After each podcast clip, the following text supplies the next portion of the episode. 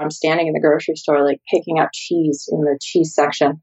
And like this negative voice that just plagued me my whole life rises up again. And it's, oh, you, you piece of shit.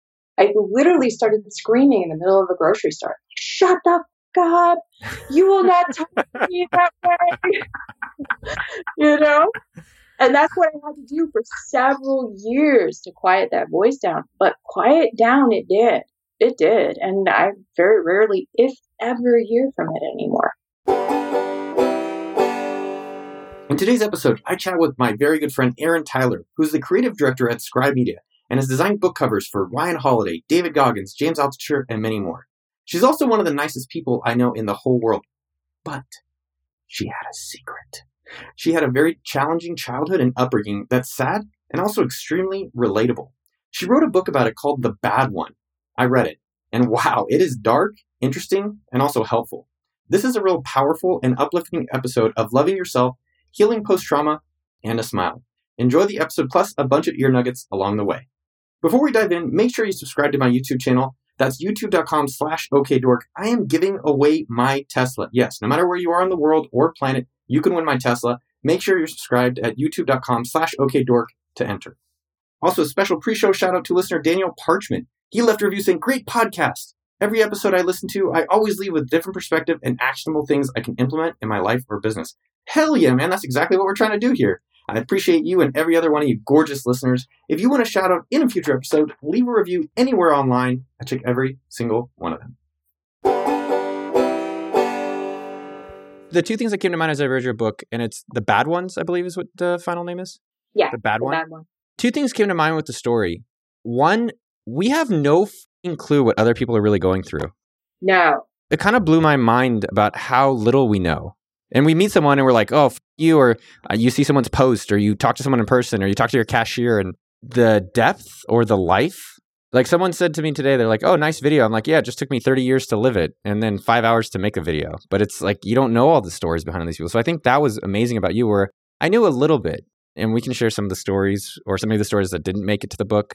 And then the second part that I thought was interesting, and this is not as an insult, but it might sound insulting, but it's not. Why should people care? That's a good question. You know, I mean, I think we all have to pay attention to that anytime we endeavor to publish. Oh, what's the point otherwise? And I really struggled with that. You know, for many, many years, I was very much like, why? Why? You know, I see all these people out there and they're they're trying to get their book published and, and it's all about validating intention and living a sort of public persona. You know, I mean, to a certain extent, I think that that can be really fun for people. But I think, um, you know, you have to think about what kind of value are you offering each time you publish. And I really, I really wish more of my authors would think about that before they, you know, went down this road of, of publishing. You know, what, what are you trying to do? Who are you trying to help? And it became a thing where I decided I was not going to publish because I don't know if you know this, but I had a very, very popular blog a long, long time ago. And I would basically just write batch crazy things on the internet. Huh, what was your blog called? It was called the Bunny Blog, the world's craziest blog. And it was like this dark, surreal kind of, and I think it was like a blog spot blog where I would just post all this, like, oh my God, I hate myself and I don't know why. And that was before I started doing all my therapy, where I kind of like realized, oh, I grew up in a family of mentally ill people and they were projecting a mental illness onto me so that they could work things out. And really, there's actually not much wrong with me. I'm really boring, actually. But, you know, I'm still just trying to like dust myself off and, and get rid of all this dirt that's on me, you know, these projections of other people who are so crucial and so huge in my development. And so I had this blog, and, and people said, well, you have to publish for years and years and years. But I could never really sort of figure out what the, was wrong with me. So I never did. And it wasn't until just recently when I started seeing parental narcissism, like on a, a just an epic scale in Texas. And it was it was particularly within Texas sports, like parents just absolutely living through their children and destroying their children's egos just to work out their own issues. And I was like, oh, that sucks. How do they not know? How do they not know? Well, most people don't know about narcissism. Most people don't know about how narcissistic parents fuck up their kids. Most people don't know about, you know, what a scapegoat kid, what it is, and what a golden child is. I mean, there's subreddits you can go to, but there's not really cohesive stories.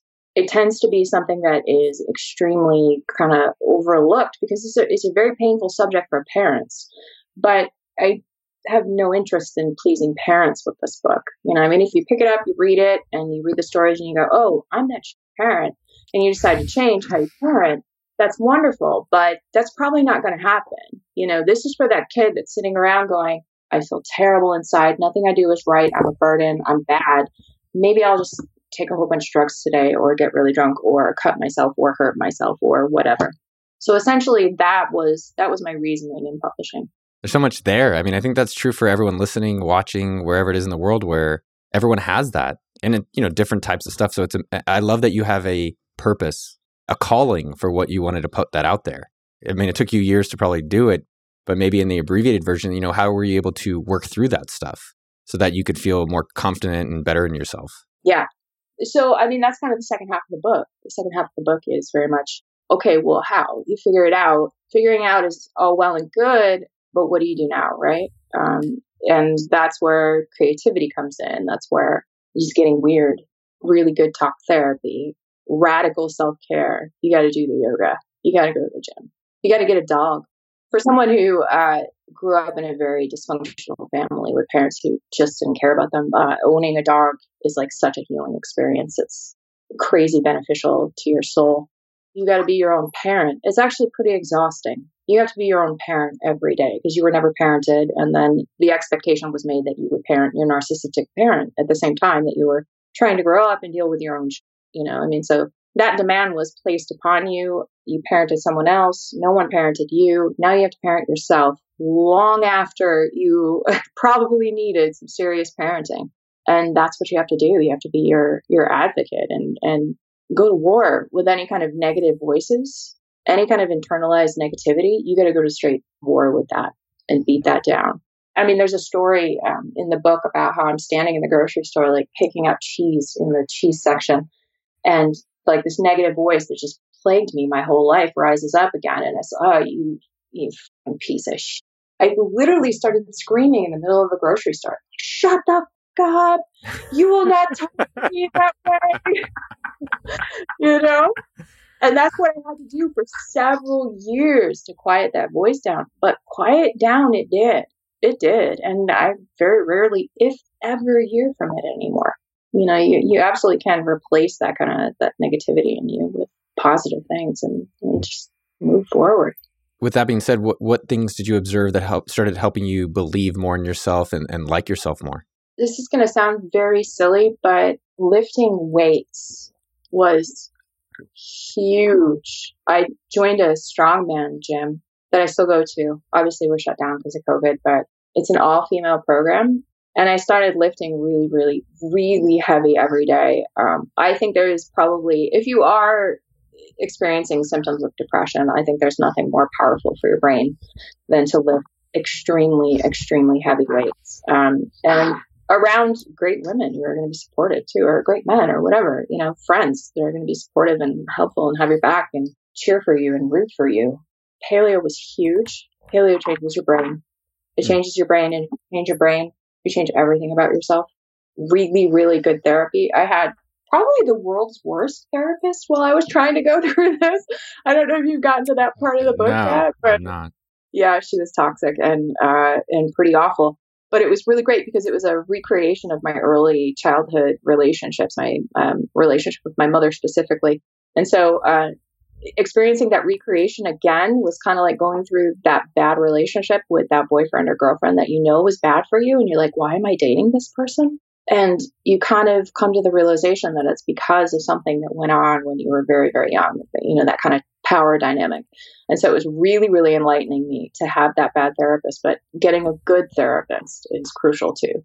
Whatever the elephant in the room is, you got to talk about it. You got to talk about it with everybody in your life, and you have to uh, admit everything you're feeling with no judgment. That's a huge one. Lift the judgment. Stop judging yourself. Don't judge yourself. You need to be weird, crazy, whatever. You need to cry. You need to lay in bed for a day. Do it. Get weird. I mean, and I mean deeply, deeply and accept yourself. Scream in the cheese aisle. Scream in the cheese out. I like it. Yeah, do that. Uh, practice writing every day. I do nothing before I write every single day. I wake up and I write. I love it. I have a tendency to put off my own needs and my own feelings and realizations and things like that, and unless I'm doing a writing practice every day, because it's very, very easy for me to make myself about somebody else and be empathic to the point where other people's needs supersede mine. So I take that 20, 30 minutes. It's literally just 20, 30 minutes. It's just like, here are my goals for the day, and here's what I thought about yesterday. And I'm getting up and I'm getting in touch with myself and I'm getting focused. I'm getting pointed toward what it is that I want for the day, right?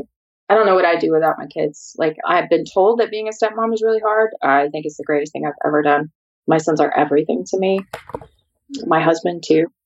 My poor husband, he always comes third. He's always third in the mix. But uh, yeah, you know, surround yourself with great people and, uh, you know, be on your own goddamn side. So often in life, we're told, you know, to side against ourselves. Side with you, Jesus Christ. You know, life is life is hard. Side with yourself. You know, have your own goddamn back. One more thing, get angry. I can't say it enough. Get angry because if you grew up in this situation, you are angry, and that anger is that spark, and that spark of I matter, and I mattered all along. Nobody ever noticed it but I mattered. I matter now, and I'm gonna matter in the future. Get so angry. Get angry. And you would say that for people that felt that like they just grew up not in the household or the recognition or the life that they wanted or expected.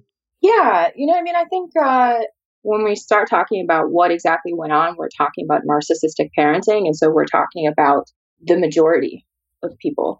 I believe the majority of people in America are parented by narcissistic parents or parents who struggle with narcissism. What does that mean to you, just to be specific? Like, what is an example of that behavior? Specifically, it manifests as two things. It, it manifests as you're created to be a burden and something people can sort of project the things that they don't like about themselves onto. So uh, that's the black sheep kid. You ever hear about the black sheep kid? I can imagine. Yeah, the black sheep of the family. You know, like, um, and that that's the bad one, and that was me or uh, a kid can be a source of good feelings about themselves. So a kid can uh, be forced to kind of go out into the world and achieve and accomplish things and be the best at sports or be the, you know, win the beauty pageant or uh, go to the best college or get the sports scholarship and do all of those things just so that the parent can then feel good about themselves. You know, with a narcissistic parent, you can either be a source of badness so that they, by comparison, can be better than you. Or you can be a reason they're a good parent and therefore the best person. So you can either be like an, an extension of them or you can be something opposite to them, but you can't ever be a real human being with needs, wants, feelings, nothing like that. Few different things I wanted to understand about that. Where I love to get angry. I love the gym. I love the dogs. I think that's actually a lot of things where it also just applies in a lot of situations if you're not feeling great about yourself. One thing you said earlier I wanted to just understand is when we go to school, we get a teacher and we're this is your teacher. And how did you know that you had a you didn't have the ideal therapist? Because I've, I've recently again started going back into getting coached in therapy, and you know, one answer is if you have a few of them, you kind of start knowing what's effective. But I guess how did you know it was bad, and how do you know if one is good?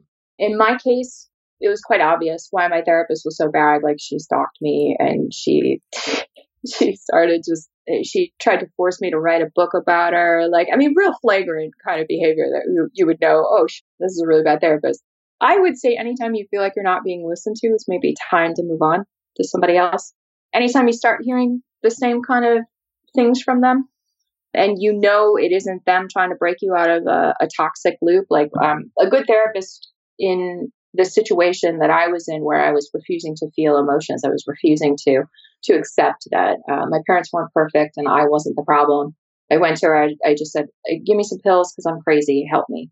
And she said, "You're not crazy. You grew up in a toxic family. You need to start talking about it." And we went through a, a rigmarole of I think a couple of years. I think a year and a half, two years, where I went to her again and again and again. I was like, "No, why are we talking about my parents again? The problem is me. I'm crazy." And she would say the same thing to me again and again and again. You grew up in a toxic situation. You need to start talking about, you know, the people that were around you.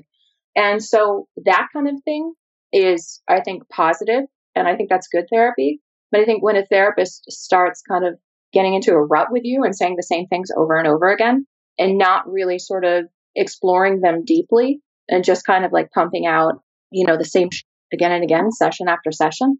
I think that you have a situation where you've kind of reached your limit with that person. I don't think that they're necessarily a bad therapist, but it's time to move on.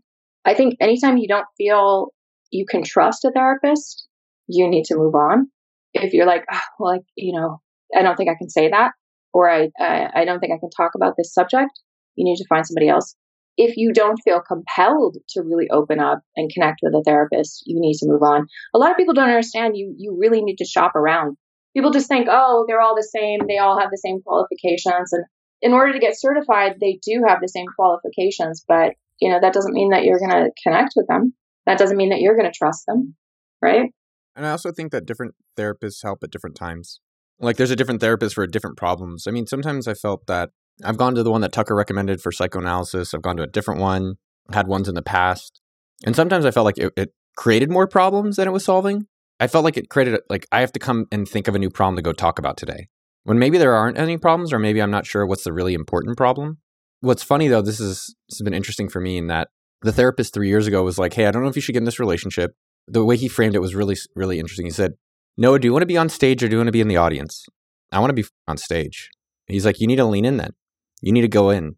If you're in the audience, you'd be in the audience. But if you want to be on that stage, you got to lean into it. And it's funny, three years later, now I'm doing both of those things. I'm single and I'm going on stage. It's not going on stage, but I'm leaning into this, the challenges. I guess I wasn't ready to hear it at that time or wasn't open to it. I mean, I think that's a really, it's a good example of really good therapy, right? It's funny. We have this course, Monthly 1K, for people starting businesses. And a lot of people avoid doing the stuff I recommend. And they're like, yeah, but I did it this other way. And I'm like, that's exactly why you're not getting what you want.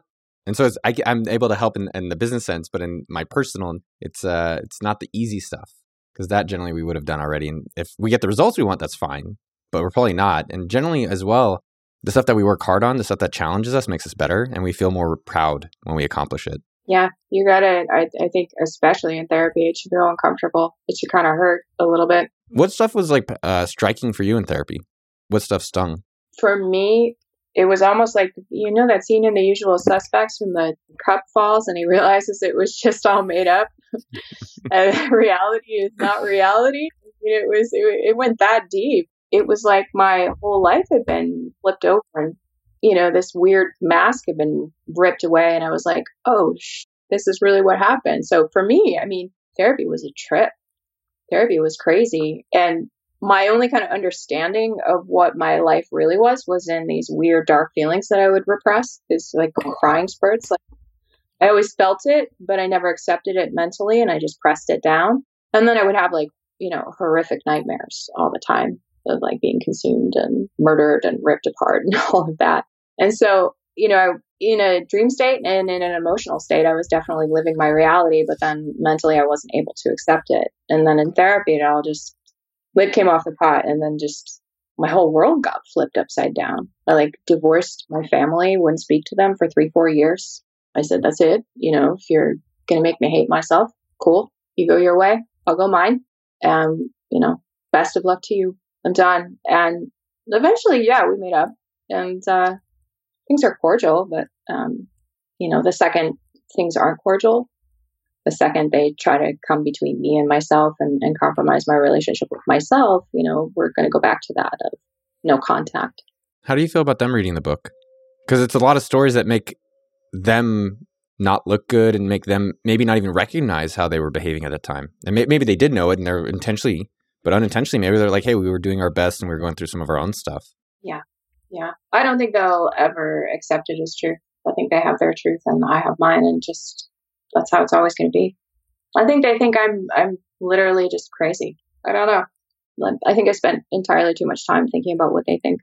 Mm, I think all of us do. Not about your parents specifically, but about all of our parents and society and our coworkers and our significant others and all that stuff.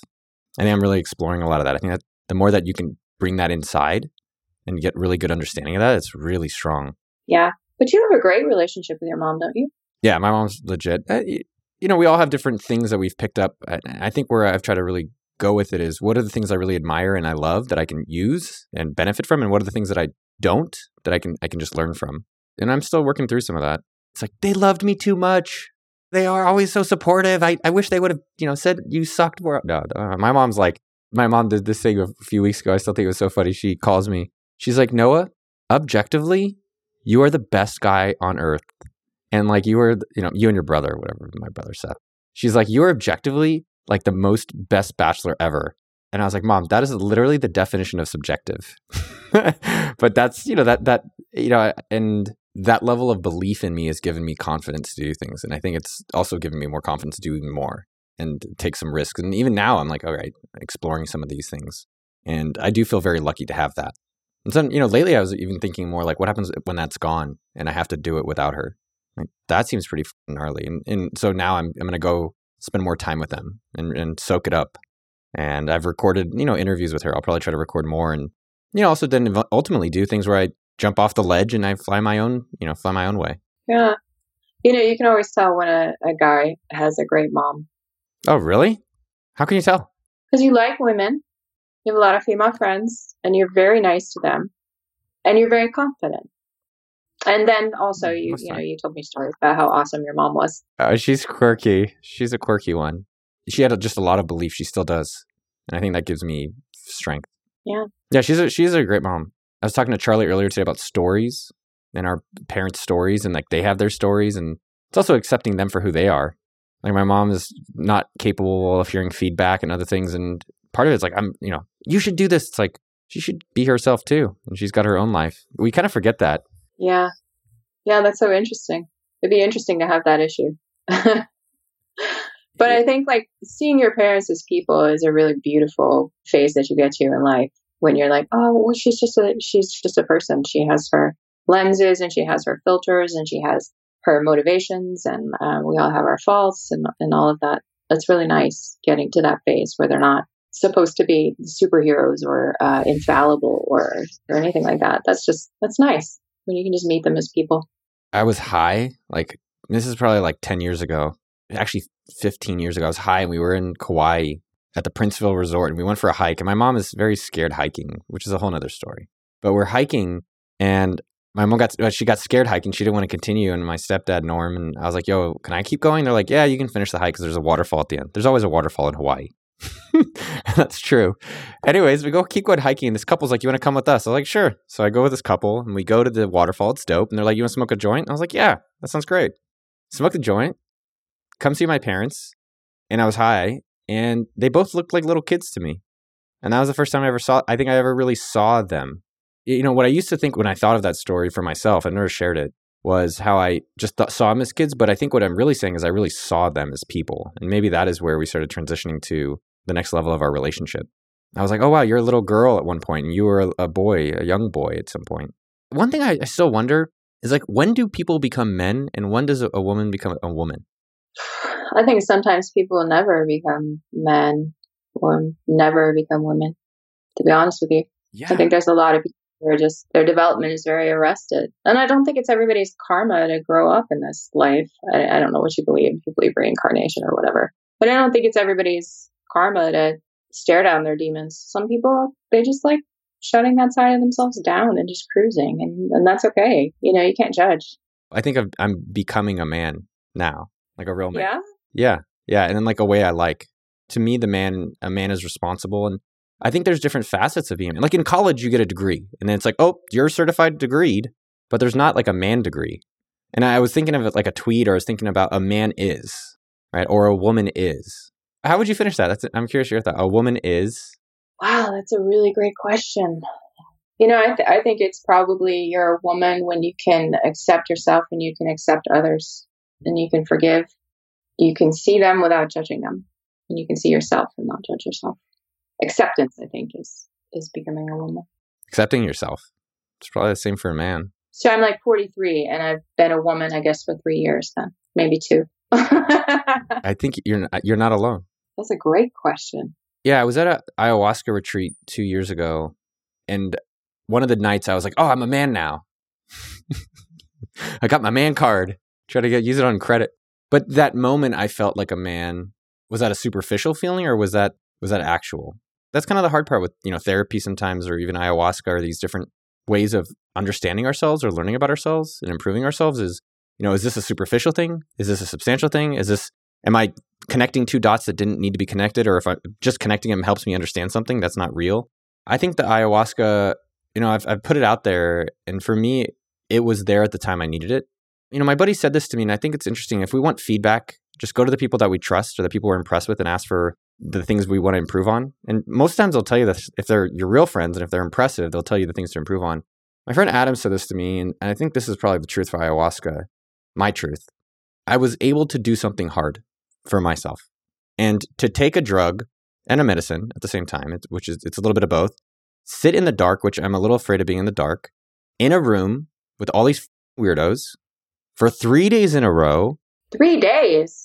You do night and then wake up and you do night again and wake up. Yeah, three days in a row and push myself through that gave me confidence in the belief in myself that I can do things.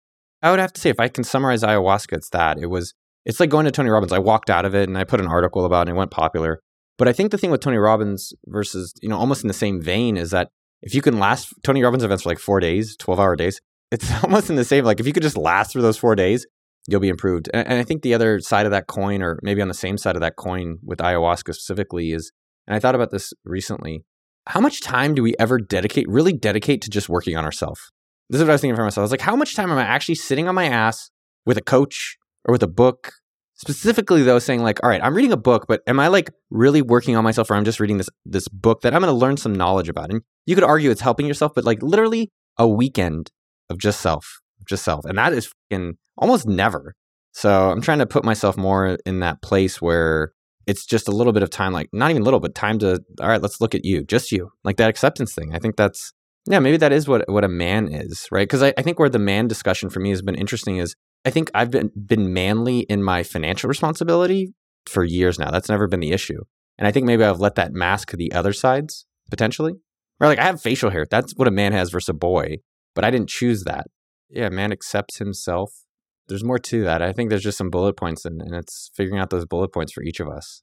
You know, I mean, you mentioned what was so crucial in accepting yourself was that accepting that you wanted to be on stage. That's what you wanted.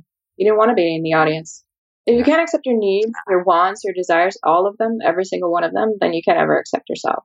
You can't ever accept anybody else either. You're going to just project, just project, project, project on everyone around you. In the book is you have all these really hard, traumatic experiences and like I want, I do want to highlight them because I think some of the listeners uh, it motivates them to buy the book, and they all should. But then you're also so damn nice. You always say honey and sweetie, and you would kind of assume the person who didn't maybe didn't get the love or the attention or the recognition in the positive ways wouldn't be that way. So I was kind of curious about that in terms of yourself versus others. I figured out that at a very young age that by being empathic with my parents, I could connect with them deeply. So I, you know, I remember being six and seven years old and really deeply considering everything that was going on inside my parents' heads. And I, I just still didn't fully understand the reality of the situation and wouldn't for many, many years. But by being really attuned to their needs, I felt connected to them. I just grew into a person who really loves people. Like, I mean, I don't love everybody, but you know, um, if I meet you and I like you, uh, you're my person. I'm going to be loyal and uh, I'm going to care for you. I do just deeply care about people. Like immediately after meeting them, it's very, it's a very strange quality, but you know, it was a survival mechanism. I felt very alone and I felt very abandoned and I felt very on my own. But by being extremely, extremely empathic toward others, I could feel a little bit of connection. And I ask that question because sometimes I don't know if I always feel like I'm the most empathetic. And I think I've gotten better at feeling and, and just listening. Like I can pretend to, but actually like feeling other people and stuff like that, like we all do. I, I'm, I don't think I'm that unique in that. How do you be more empathetic? How does someone? All you, it's like you know the secret to empathy: care. yeah, yeah. I mean, I, well, I think also it's very important to have empathy and balance. Like I go to the other end of empathy where it becomes uh, very easy for me to be all about everybody else's needs and their wants and their desires and their emotions and their feelings to you know a detriment to myself. So being in balance with your empathy, I think is really important. You don't want to go where I am because it's a constant resetting back to like a, a normal amount of empathy. You know, but I think being in touch with yourself is being in touch with others too. Damn, I like that. You know, it's funny. I think for the people out there that don't like themselves as much as they can or have issues from their upbringing, I was like, well, how long does it take to fix it? And it's like, as long as you need. But you said, you know, you said 40. I mean, that that's a pretty long time for you to finally start really accepting yourself.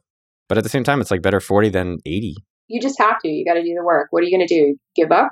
You know, no, you're not going to give up. So you're just going to get up every day, start over, and figure out what works for you.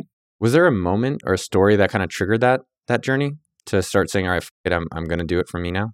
Yeah. Um, I had begun to sort of develop a real kind of understanding of myself and a deep connection of myself with writing. And uh, it was becoming incredibly problematic for my parents because uh, I wasn't really living out their story anymore. Um, I didn't want to be the villain in their story anymore. And so I kind of rewrote my own life to take control of, of the way that I felt about myself. And it didn't really have anything to do with them. And they said, well, you have to stop writing. They told me to stop writing. And I reached a rage point within where I kind of blew up on them. Uh, we were at dinner and I kind of blew up on them. And I said, you know, it's right or I'm just going to kill myself because I get so depressed when I don't write and I get very dysfunctional when I don't write and I drink when I don't write and I hate myself when I don't write. I'm going to die if I stop writing. And uh, their response to that was, well, it's just, it, it's not going to work for us. You just have to stop writing. And so uh, that was my breaking point. I decided that I was going to choose myself instead of them. And I took a three to four year break from my family. And that was excruciating and it was difficult. But I think if I hadn't taken that break, which was incredibly cathartic, you know, I mean, that's, I, I didn't have anybody at that point. I had my friends and I have great friends and they were there for me. But I had no one. I had no aunts, no uncles, no cousins, no no father, no mother, no sister, no nothing, no nothing. I cut it all off, just cut all ties and said, okay, we're going to rebuild ourselves. And so that for me was a massive, massive breaking point. And it was, uh, you know, I started over the next day. I started over and uh, became a different person. I became a person who's functional.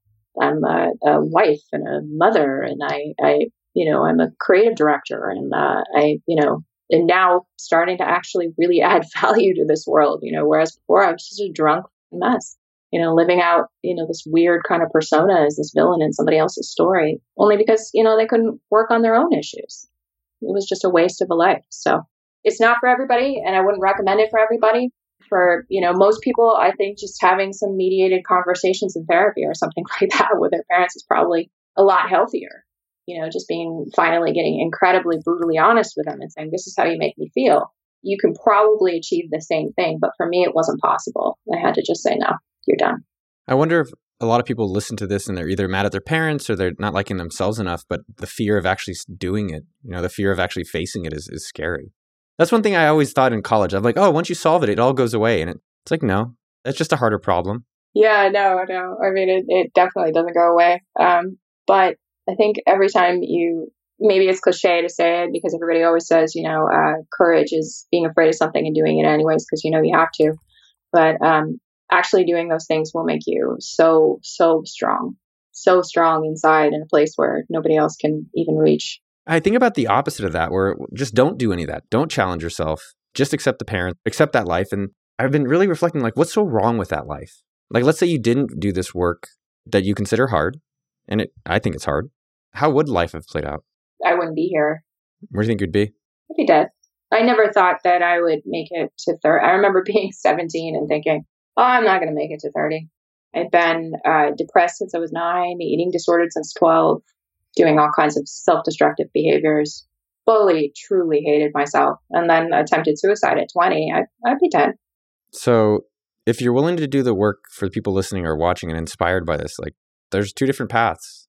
There's more than one, and I wonder a lot. Like, is it bad to just live the the standard life, the nine to five, two week vacation, and not just work wise, but like even you know relationship with your parents' life, relationship with yourself life, relationship with your health life. And I think what you just said is really powerful around that. Like, yeah, you can, and and just imagine what that's going to look like at the end, and think of other ways that could you can take, and and how that will end up at the end, and just decide which ones you want to that sounds more appealing to you. Yeah, you know, I mean, I think um, living a lie is very much like being cut in half. It's very traumatic. And when uh, someone else is determining your reality for you, that's that's what you're living. Uh, you're living a lie, and and you're at odds with yourself, and there's no peace in that. But in terms of like living just a, a normal, regular nine to five life, that's you know just being a mom and and working and then coming home and and doing nothing with your time. That's all I ever really wanted.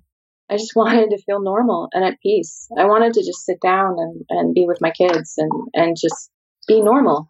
How did you know that's what you wanted? You know, I knew it when I met them that that's what I had wanted all along was to just be a great mom. Just be a great mom and live a nice life, live at peace. I think I'll always want to make art that helps people, but I don't need any more drama than that. I've had enough drama. I've had enough drama. You know, I can just uh, sort of be fine on, you know, living a normal life.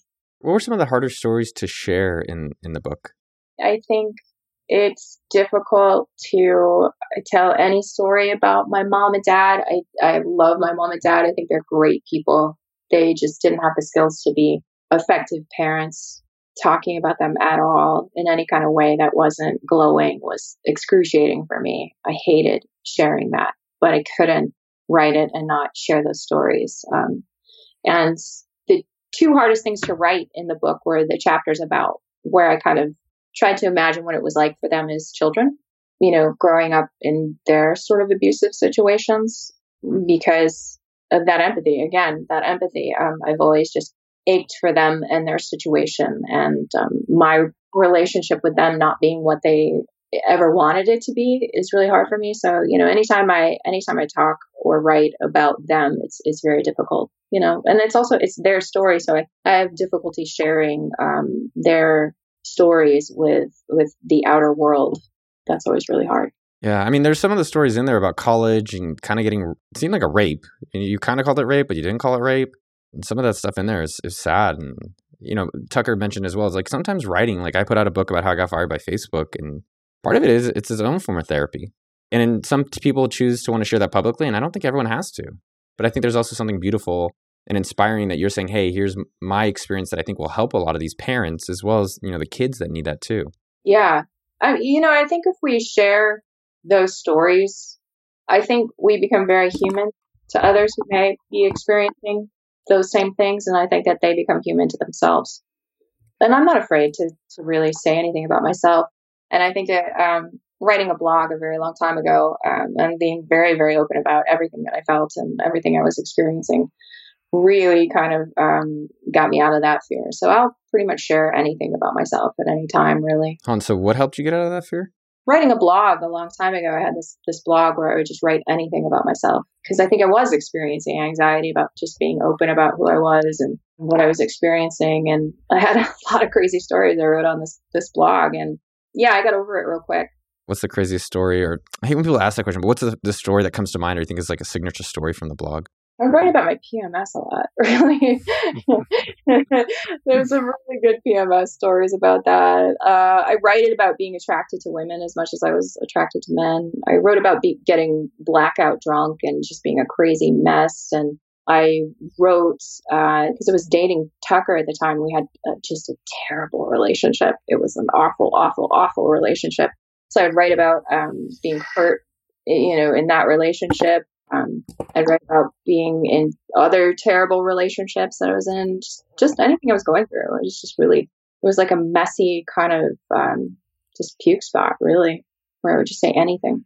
It was really freeing. Yeah, it feels that way when you say it. It's kind of like an outlet where you can, without people even know it's you, you can uh, think through it.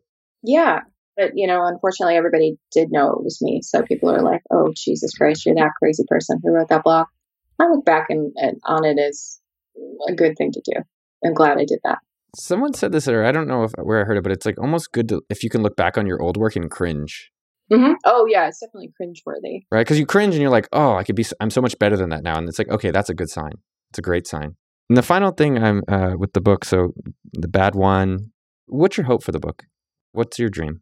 In the very uh, last chapter, I talk about kid came to my door uh, last Halloween dressed as a devil, and it really, really bothered me to the point where I was like screaming and throwing things around the house, and I was just so upset. And uh, I had not yet made the decision to actually publish. And I remember my husband grabbing me by the shoulders and said, "You know, it's not enough to write it; you have to publish it." And uh, that would be that would be my goal. Maybe there's some kid out there who's getting dressed up in a devil costume and it doesn't like themselves. It doesn't know why. Doesn't think they're ever going to be worthy of anybody's love.